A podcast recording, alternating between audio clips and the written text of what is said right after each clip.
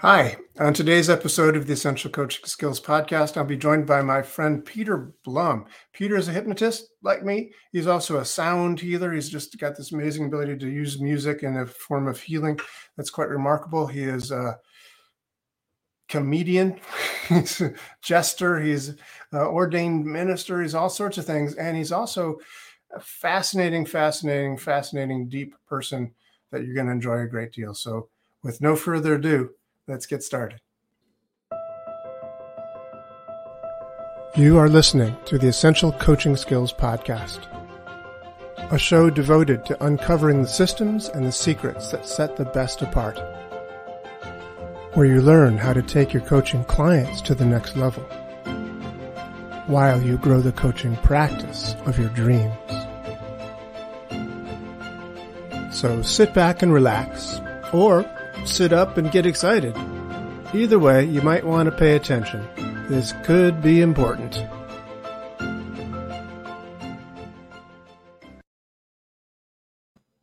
Hey, Peter. Doug. Well, welcome to the podcast. Thank you. Now, you and I are, are talking from not too very far away from each other. You are in Woodstock, New York. Is that correct? Yes.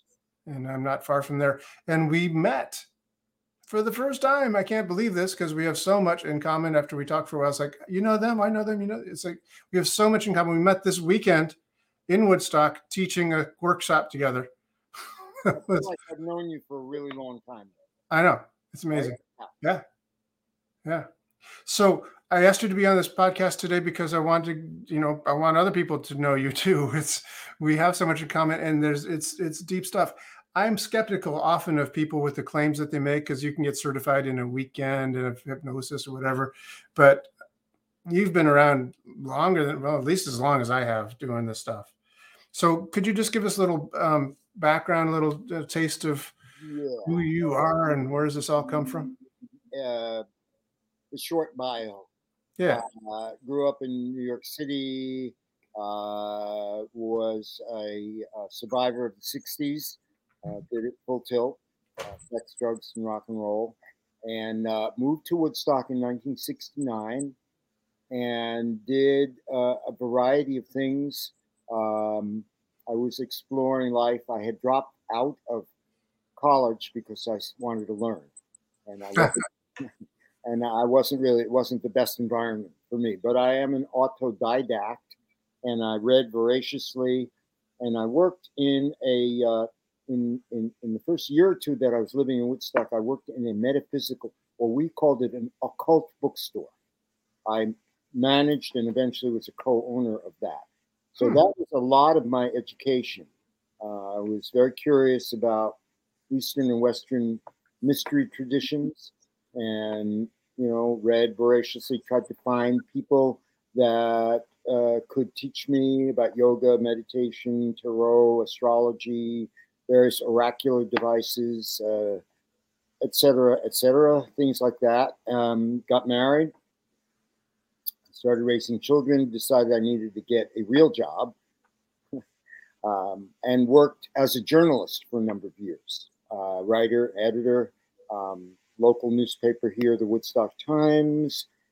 From 73 to 78, I had the uh, I self titled uh, position of guru reviewer.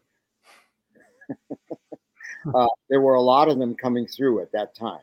Oh, they still are streaming through, apparently. All, all, the, the men and women from the East at that point. There were a big, big stream of, of arrivals from India and Ceylon and, uh-huh.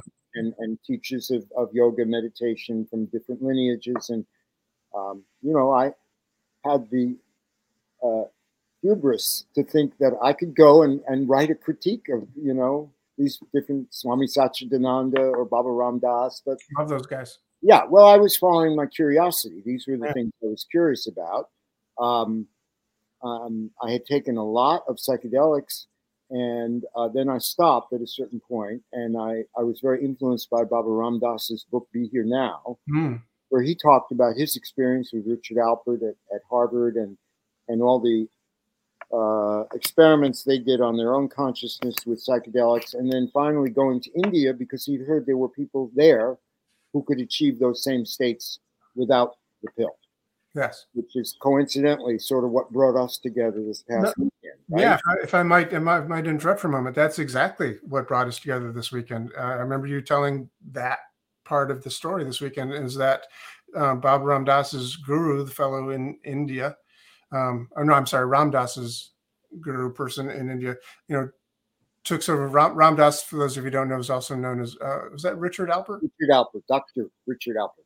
From yeah. Harvard, who, who was with Timothy Leary, part of the tune in, turn on, and drop out school yeah. of getting out of school. Um, but he was very famous for that. So he brought out LSD, which was pretty new on the scene, really, in a sense, at that time to India. And his guru person just like took all of it, was fine. Yeah. Because he was able to get to the States. This did nothing. Yeah. I mean, he teased Ram Dass a little bit by pretending that it was making him crazy. And then he sort of winked and he said, no, you know, yogis have known about this medicine for a long time, and it's good to take in a cool place occasionally. Um, mm But this always stuck with me. He said it lets you visit Jesus, but you can't stay. You can't stay. Yeah. You can visit, but you can't stay. So, in order to stay, you need to do something more of the meditations. These yeah, you need to find other ways uh, that, that can, can can we make this. I I have a teacher I've, I've been so fortunate. I've had some wonderful, wonderful, uh, wise beings that have I've come across who I've been able to hang out with. And, mm-hmm. and uh, one of them, who I, I, talked about this past weekend, Joseph Rael, beautiful painted arrow, was a Picuris Pueblo mystic and visionary and artist and writer and you know painter and and uh, he he he I I would say he lives where I get to visit occasionally. Mm-hmm, mm-hmm. You know, his consciousness, I, I, and and to model people. We talk about that a lot in our field, right? To model, yeah. yes, and find someone who embodies excellence in anything, and just do whatever you can to be around them, and study them, and imitate them, and follow them, and and uh, you know, it's, it's difficult because it can it can be challenging because my own personal history and background is very different from his. He grew up traditionally on a reservation. Mm-hmm. you know, training early on in childhood by his grandparents to be a visionary and a mystic. Yeah, yeah. You know, while I was watching The Twilight Zone on yeah. TV, or, or you know, yeah. So so anyway, but yes, um, I'm digressing for a second. So coming back to my my own history that I was doing that. I moved to Holland for three years. I lived in Amsterdam from 78 to 81. Brought my family there. Wanted to live outside of the country for a while in a different culture, which was a very good, good experience. Came back, went back to work for the newspaper. This time in the position of an editor. Um, but I, I used to tell people I don't know what I want to do when I grow up. You know, there I was 36, 37, 38. I did what I knew how to do. I was good with words. I worked in publishing, I worked in bookstore, I worked as a journalist, as a writer and editor. But you know, I, my real interest was consciousness. My real fascination was, you know, what is this thing? Mind and spirit and consciousness. And so uh, I was doing a series of interviews, uh, following again my passion um, uh, for the newspaper on alternative forms of healing. Was this related to the the, the criticism of um, the guru was doing? No, this was another extension where I was actually doing person uh, profiles of healers. Okay. To introduce our, our readers to, in '84, people didn't know that much about acupuncture. They didn't know what shiatsu was. Mm-hmm. They didn't know about Rolfing. A lot of these are body centered therapies, and I was interviewing people who did these things and writing about it. And you also got to experience them too, did you? That was one of the perks of the job is that I got to, you know, get Rolfed and chiropracted and and um, acupunctured, and then my friend Richard Zarrow, whom I had been in sweat lodges and had various experiences with in the 70s, who had been gone in California, came back and he contacted me and he said, I think you should include me in this series. I'm doing Ericksonian hypnosis and neurolinguistic programming. And you said no idea what he was talking. about. okay, whatever.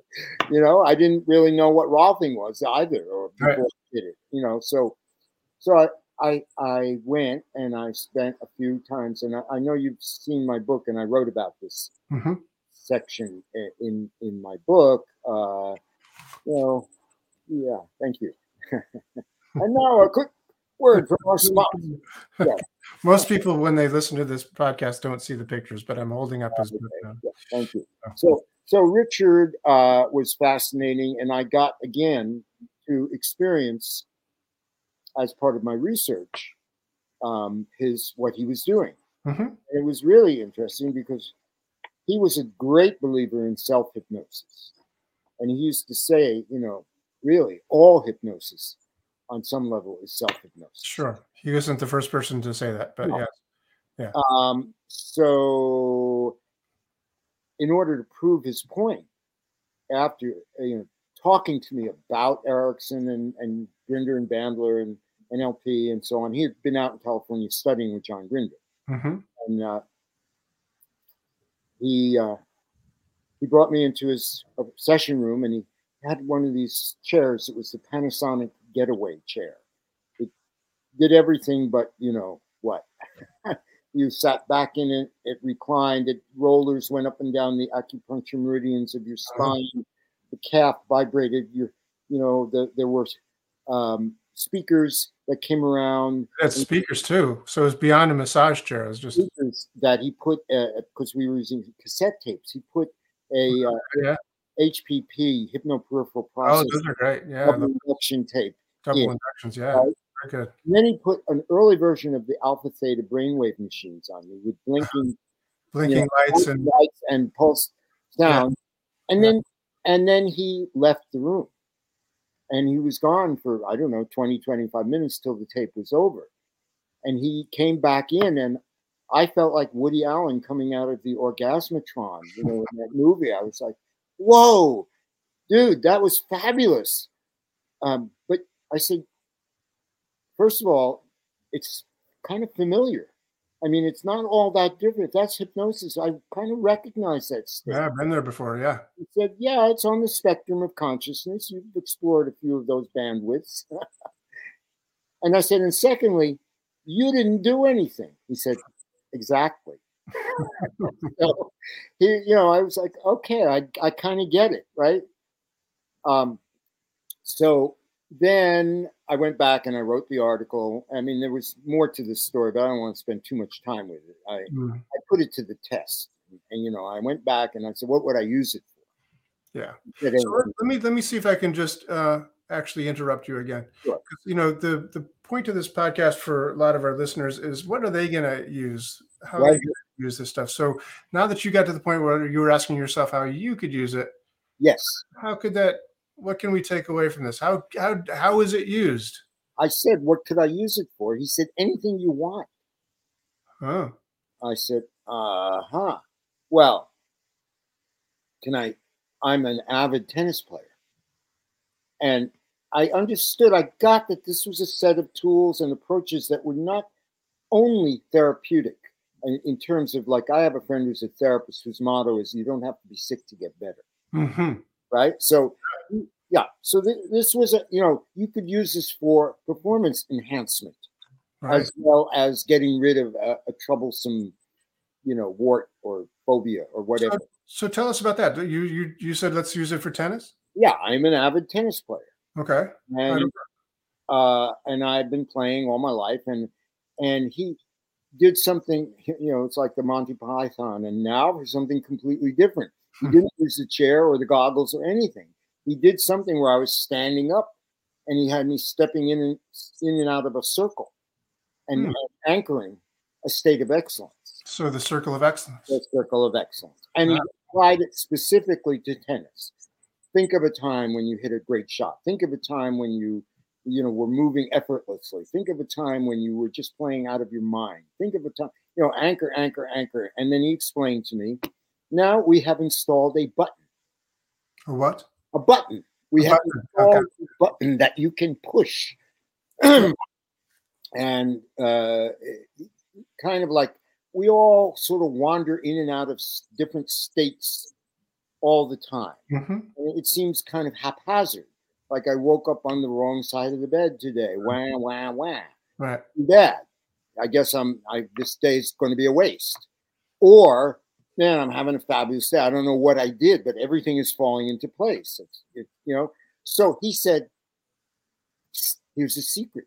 There are ways where you can change your state at will." I said, "Wow, okay." So I went out and I played somebody that I had been playing pretty regularly and kept thinking I should be able to beat this person. And every time, you know, I, would lose. And then it, after a while, became like a self fulfilling prophecy. Mm-hmm. Thinking before I even got on the court, I, I, should be able to beat him, but I'm not going to be able to. I went and it, it's, I felt like the bionic man, like where that TV show where everything would be like frame by frame. I'd see right, ball coming big yeah. as, as a bowling ball. I had all the time in the world. I'm like, okay, so this must be what they call that flow state, mm-hmm. right? Um, and I beat him easily. That's so cool. It was very cool. And then, and then, because I'm a little bit of a doubting Thomas, I thought well, maybe that was just an accident. Maybe it was just an accident. Yeah, it was just a fluke. And this was a ladder where you could challenge somebody above you, uh-huh. spots above you, uh, and and that's what I had done. So he had the uh, right to re-challenge me. So we played again like three days later, and I again beat him easily. And he said, "My, you're playing very consistently." And I said, "Thank you." And uh, I had a realization. I had one of those aha moments, which was that in the past, when I would lose a point, I wouldn't just lose one point. I would often lose two or three because I would be replaying in my mind what I had done wrong or how I could have done it differently. Here, I was totally in the moment, in the now. I might lose a point, I might miss a shot, but I wasn't dwelling on that. Yeah, yeah. That's huge, as you know, in any yeah. area. In anything, yes, absolutely. Right. So I walked, marched back into his office and I said, I'm a believer. Okay, this stuff works and I wrote the article. And then about a year later, I was struggling with, you know, uh, you know, the frog in the that metaphor where throw a frog in boiling water. They oh, yeah, yeah, yeah. Well, I was in a pan of water that had been slowly heated up, and I was I was boiling to death. I, I used just, to, just real quick. Let's just run through that metaphor just really quickly. So, uh, uh, I don't know if it's true or not, but it's, oh, good, it's totally true. Just go with it that if you put a frog in a pan of water, if you throw it into a boiling pot pan of water, it will jump right out. Jump right out again. If you put it in a pan of water that's room temperature and slowly heat it up, the frog will never leave. It will boil to death. Right. So I used to tell people, I think I have a leaving disorder. Whether it's a job or a relationship, I couldn't leave. I couldn't extricate myself. Mm-hmm. I always there was always a part of me that's like, oh, it will take a lot of effort, and maybe it'll just get better if I just hang in there and kind of martyr myself for a while, you know that. Yeah. So I broke that pattern, and and uh, I I said, you know, time for change, but I don't know what to do. And I was talking to Richard. This was like a year after I had written the article because we were friends, and he said, "Why don't you do what I do? Um, I think you'd be good at it." And I'll train you in it. Uh-huh. And I said, sounds like the proverbial offer I can't refuse. You know, this is great. And he said, and my business is going so well that as soon as you're ready, I'll start funneling clients to you. You can work in my office as my associate. I said, wow. you get any better? He said, yes. And while you're training for a year, I need someone to manage the office. I will pay you to be my office manager while yeah. you're training. No, this guy did what we my people call a mitzvah. A mitzvah, certainly. He did me a solid. Yeah. We will always be grateful to him for nice. that. So that that started me out. That was 85, 86, 87. He said, I've trained you uh, in my way. You don't know half of what you've learned because you just sort of hear every day and you're osmosizing. Mm-hmm. And mm-hmm. he said, but I think you should go and experience how they're doing it out there and so I went down to the JFK to the airport, Mm-hmm. uh, and, and uh, which was at that point I think Id- Idlewild, right? And um, I don't know. before it was John Kennedy. Anyway, I went down there, and uh, Stephen Lavelle, Lavelle Lavelle, yeah, was giving a hundred people in a room with his wife Jill, I think at the with time. Gillian. Yes, and they were doing a training that Friday night, Saturday, Sunday. Wham bam, thank you, ma'am, and you're certified. You know, I'm not sure, but I I did that same thing, but it was near the LaGuardia Airport, I think. Maybe, maybe. not not sure it was the same training or a different day or different different year. with with with Stephen Lavelle. Yeah, the same exact thing. And you got a book with a different page of the blue page and the red page. Probably, and and Elsa Eldridge was there helping him out. Yep. And they had that uh, that spinning. Little, little handheld, Yeah. little handheld ones that they gave everybody, Right. and uh, you know, it was so cliched. Uh, You know, you'd have somebody look at this thing, and I know now it's an optical uh, uh, um, Yeah. Optical illusion. a compensation Mm. after you look at something spinning in for a long time, and then you say, "Now quickly look at my hand or my face," and the eye compensates, and it looks like the person's face is expanding. And in that moment, which we call a shock or you know confusion induction, in that moment they you say, "Close your eyes and go into trance." yes.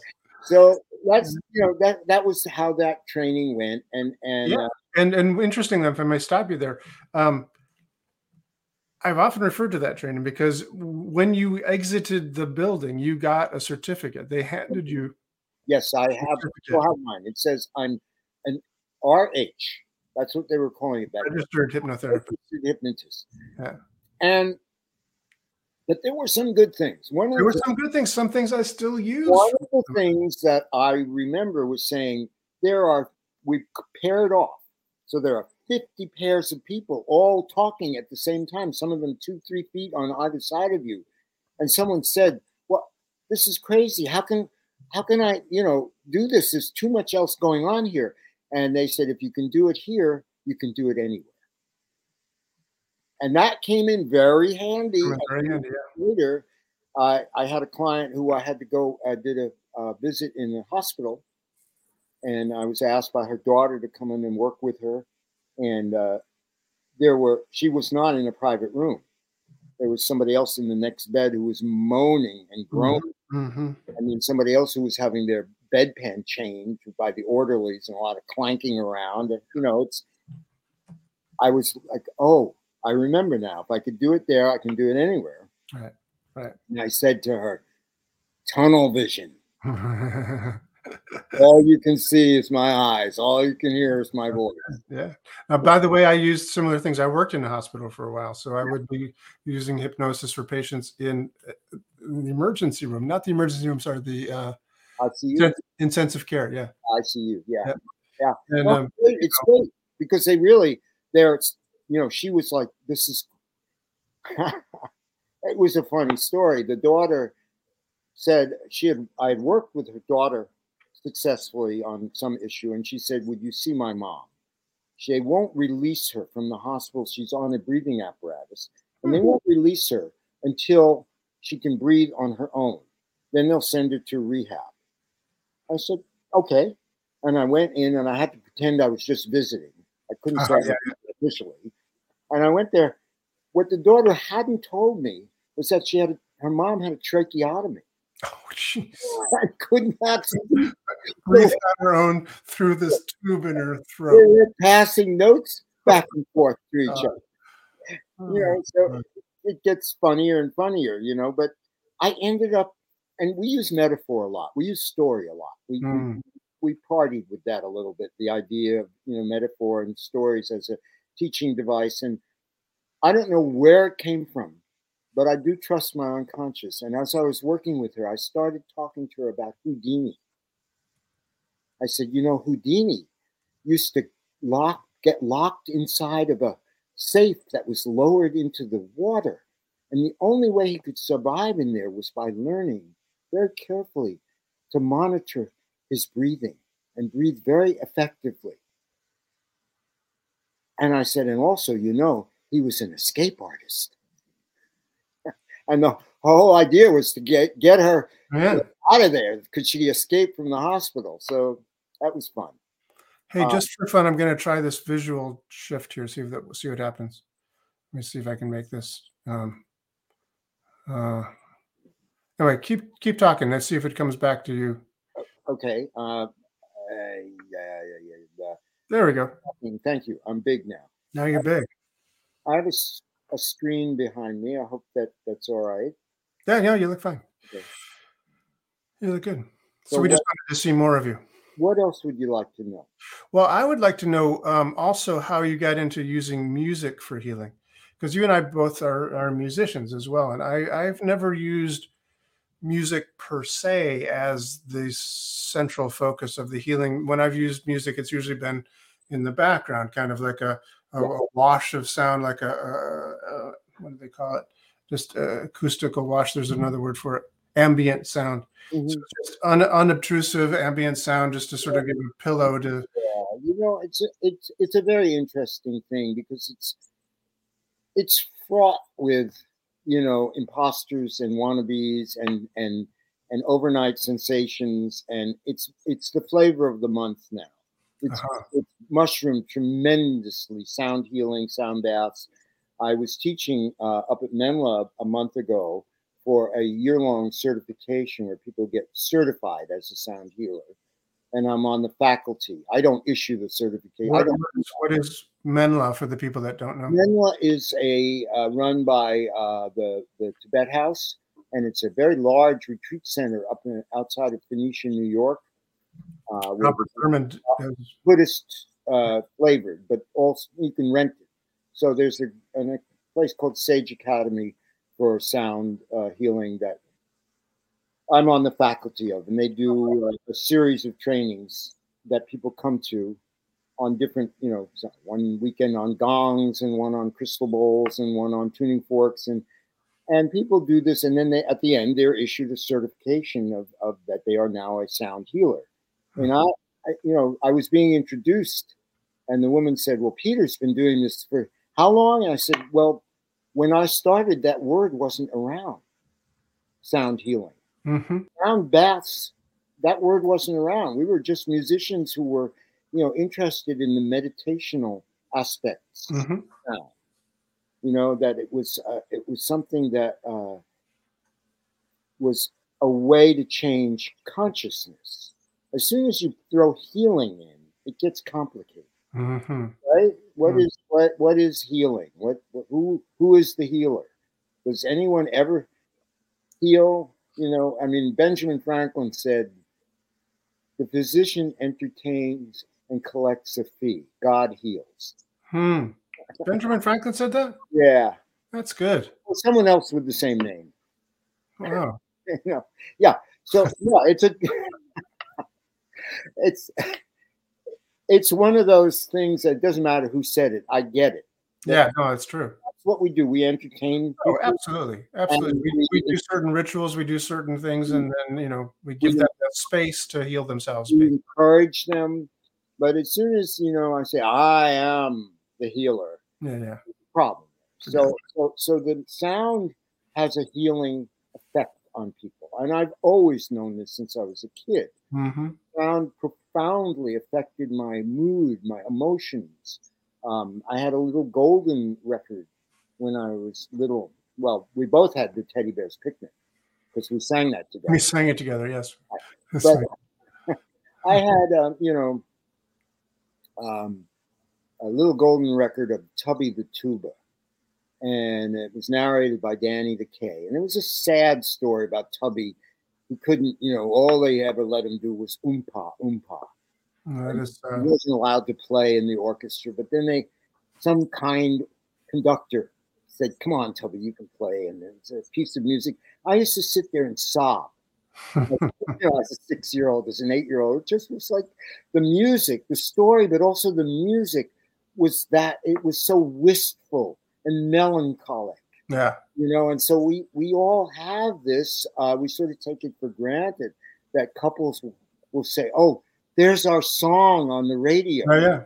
right So if I may interrupt you, so you were talking earlier today about earlier in the interview about anchors. anchor Yeah, so that's the same thing, isn't it? It's a yeah. music that's our song as an anchor for a time and a state and a feeling. Right, right. It right. is. It is that, and and so as I continued my journey through my teen years and discovered various things like African drumming, mm-hmm. and I heard it, and nobody was. I mean, it was on the radio in the '50s, and I heard this, and there was an immediate.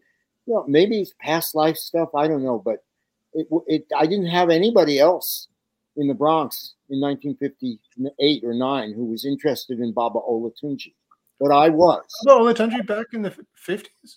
Yes, yes. Rita.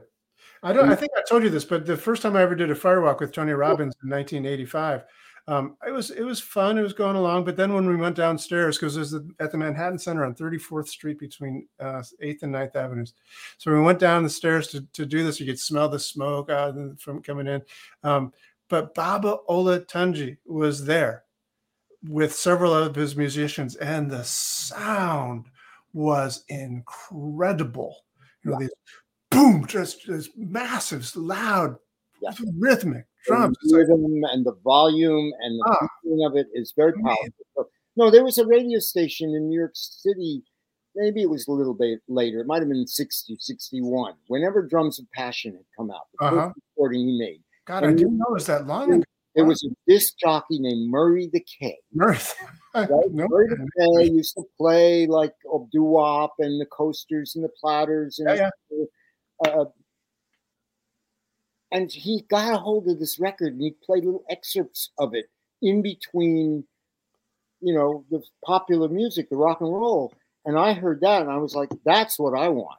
Wow. So I discovered that early. And then I also, WQXR, which was the radio station of the New York Times, which my parents had on all the time, classical music, mostly, almost exclusively classical music. But on Sundays, again, this was like 60, 61. I was like 14 years old. They uh-huh. had a show of North Indian classical music for an hour or two. North Indian classical music. Yeah, Ra- Ravi Shankar. Yeah, yeah. Ragas. And this was before George Harrison had made it popular. And again, nobody that I knew was knew what that was, but I used to listen to it and be fascinated by it. Wow. Years later, you know, I'm following all these different types of music and and mm-hmm. and, mm-hmm. and the Buddhist Tibetan Buddhist chanting that I discovered, which was so enthralling and hypnotic. And then I, I discovered what the unifying thread was, was that they actually all were hypnotic. Right? Tell when me, I learned how about, are they all hypnotic? Tell me more. Tell me and learned about hypnosis, I'm like, oh, that's the common thread. All of these sounds, the African drumming, yeah, the Indian ragas, yeah, Tibetan Buddhist chanting, later the sound of the Tibetan singing bowls, go on, put me into a hypnotic state. What? How specifically did they do that?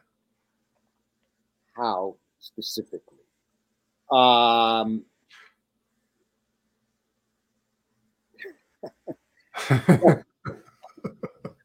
doing I'm I'm I, I'm trying to figure out what the best answer to that is. I could give a number of answers, but I'm, I, how the how of it I only understood later on. I first I just understood that they did, and then I began researching what what's going on with these sounds. What is the and I, I you know I have this uh, acronym in my book, which is a useful little collection of letters mm-hmm.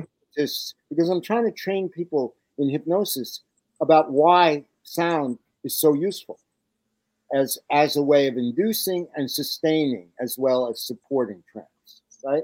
So i have this acronym face and it, it's f-a-c-e yeah. simple. The f stands for fixation of attention because almost every induction employs some form of fixation of attention mm-hmm. right?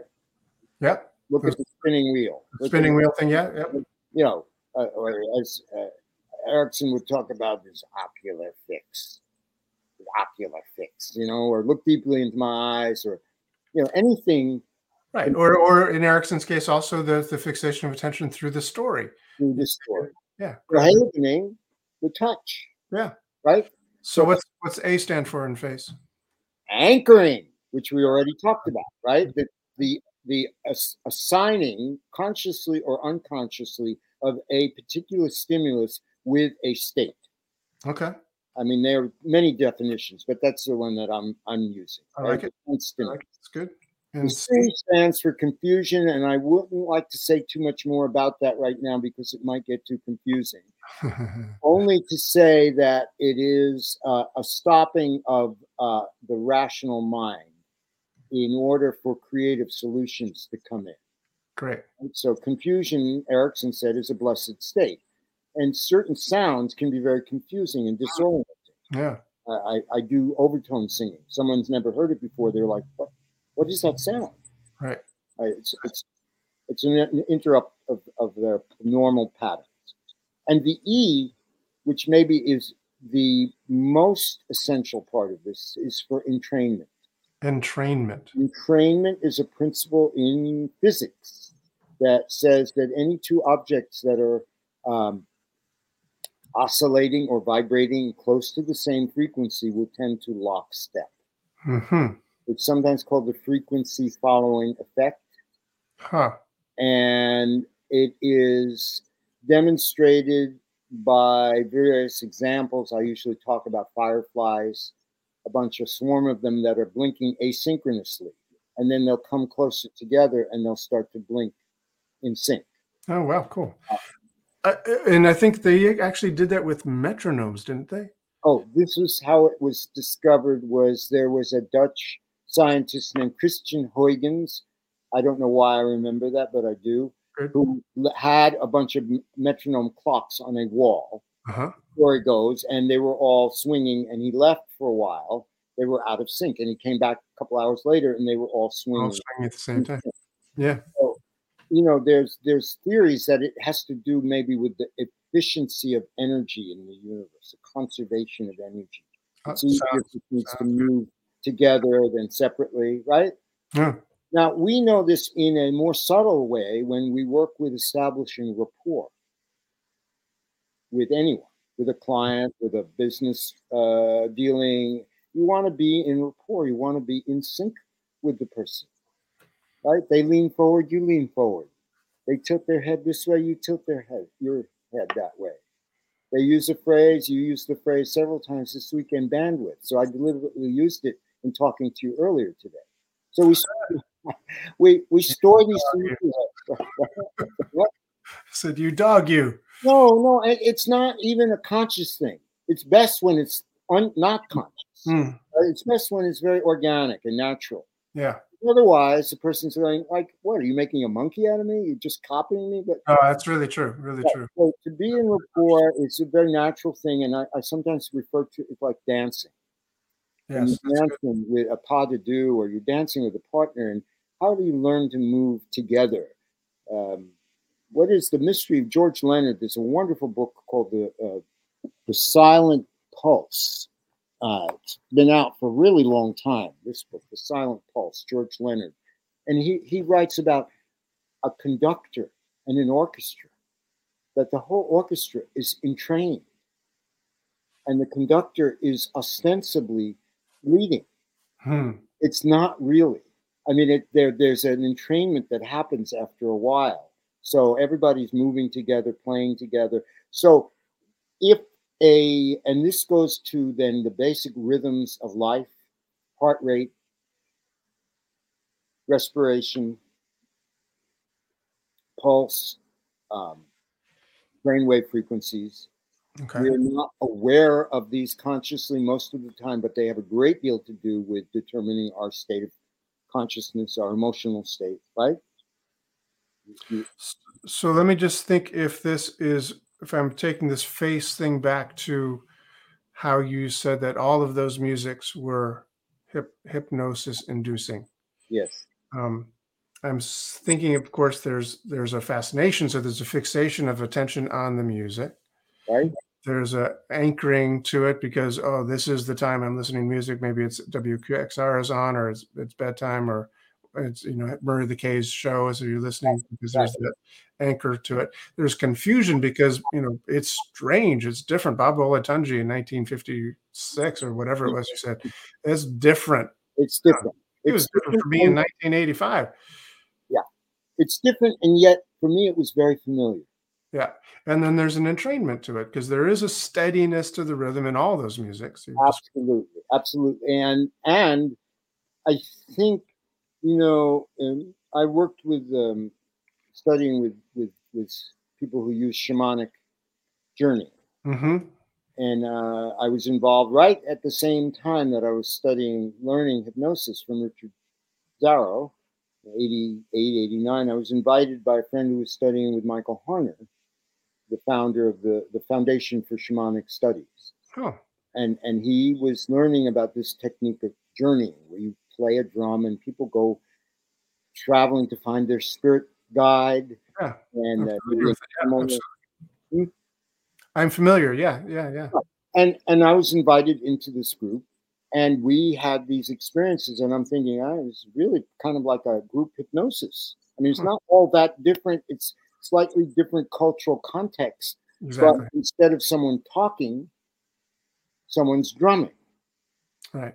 And then, being a curious kind of guy, I thought, well, I'm working in Richard's office. We have these alpha theta brainwave machines that are sending pulse, light, and sound in the alpha and theta frequencies to entrain the brain. I wonder if, and I took a frame drum and I started playing it at the rhythm that seemed about what we would listen to to Journey. And I had my wristwatch and I timed it for a minute, and it was 280 beats. Wow. And if you divide that by 60, that's about four and a half beats, which is right in the very low theta. So it's four and a half beats per second. Four and a half beats per second. Wow, you have a good good wrist there to be drumming that fast. A lot of practice. no, that's really that's a that's a fast. And, and it was like aha. So could these old shamans intuitively? They didn't have EEGs or oscilloscopes, mm-hmm. But yeah. intuitively have known that certain rhythms induce help the brain go into that state. Um, yeah.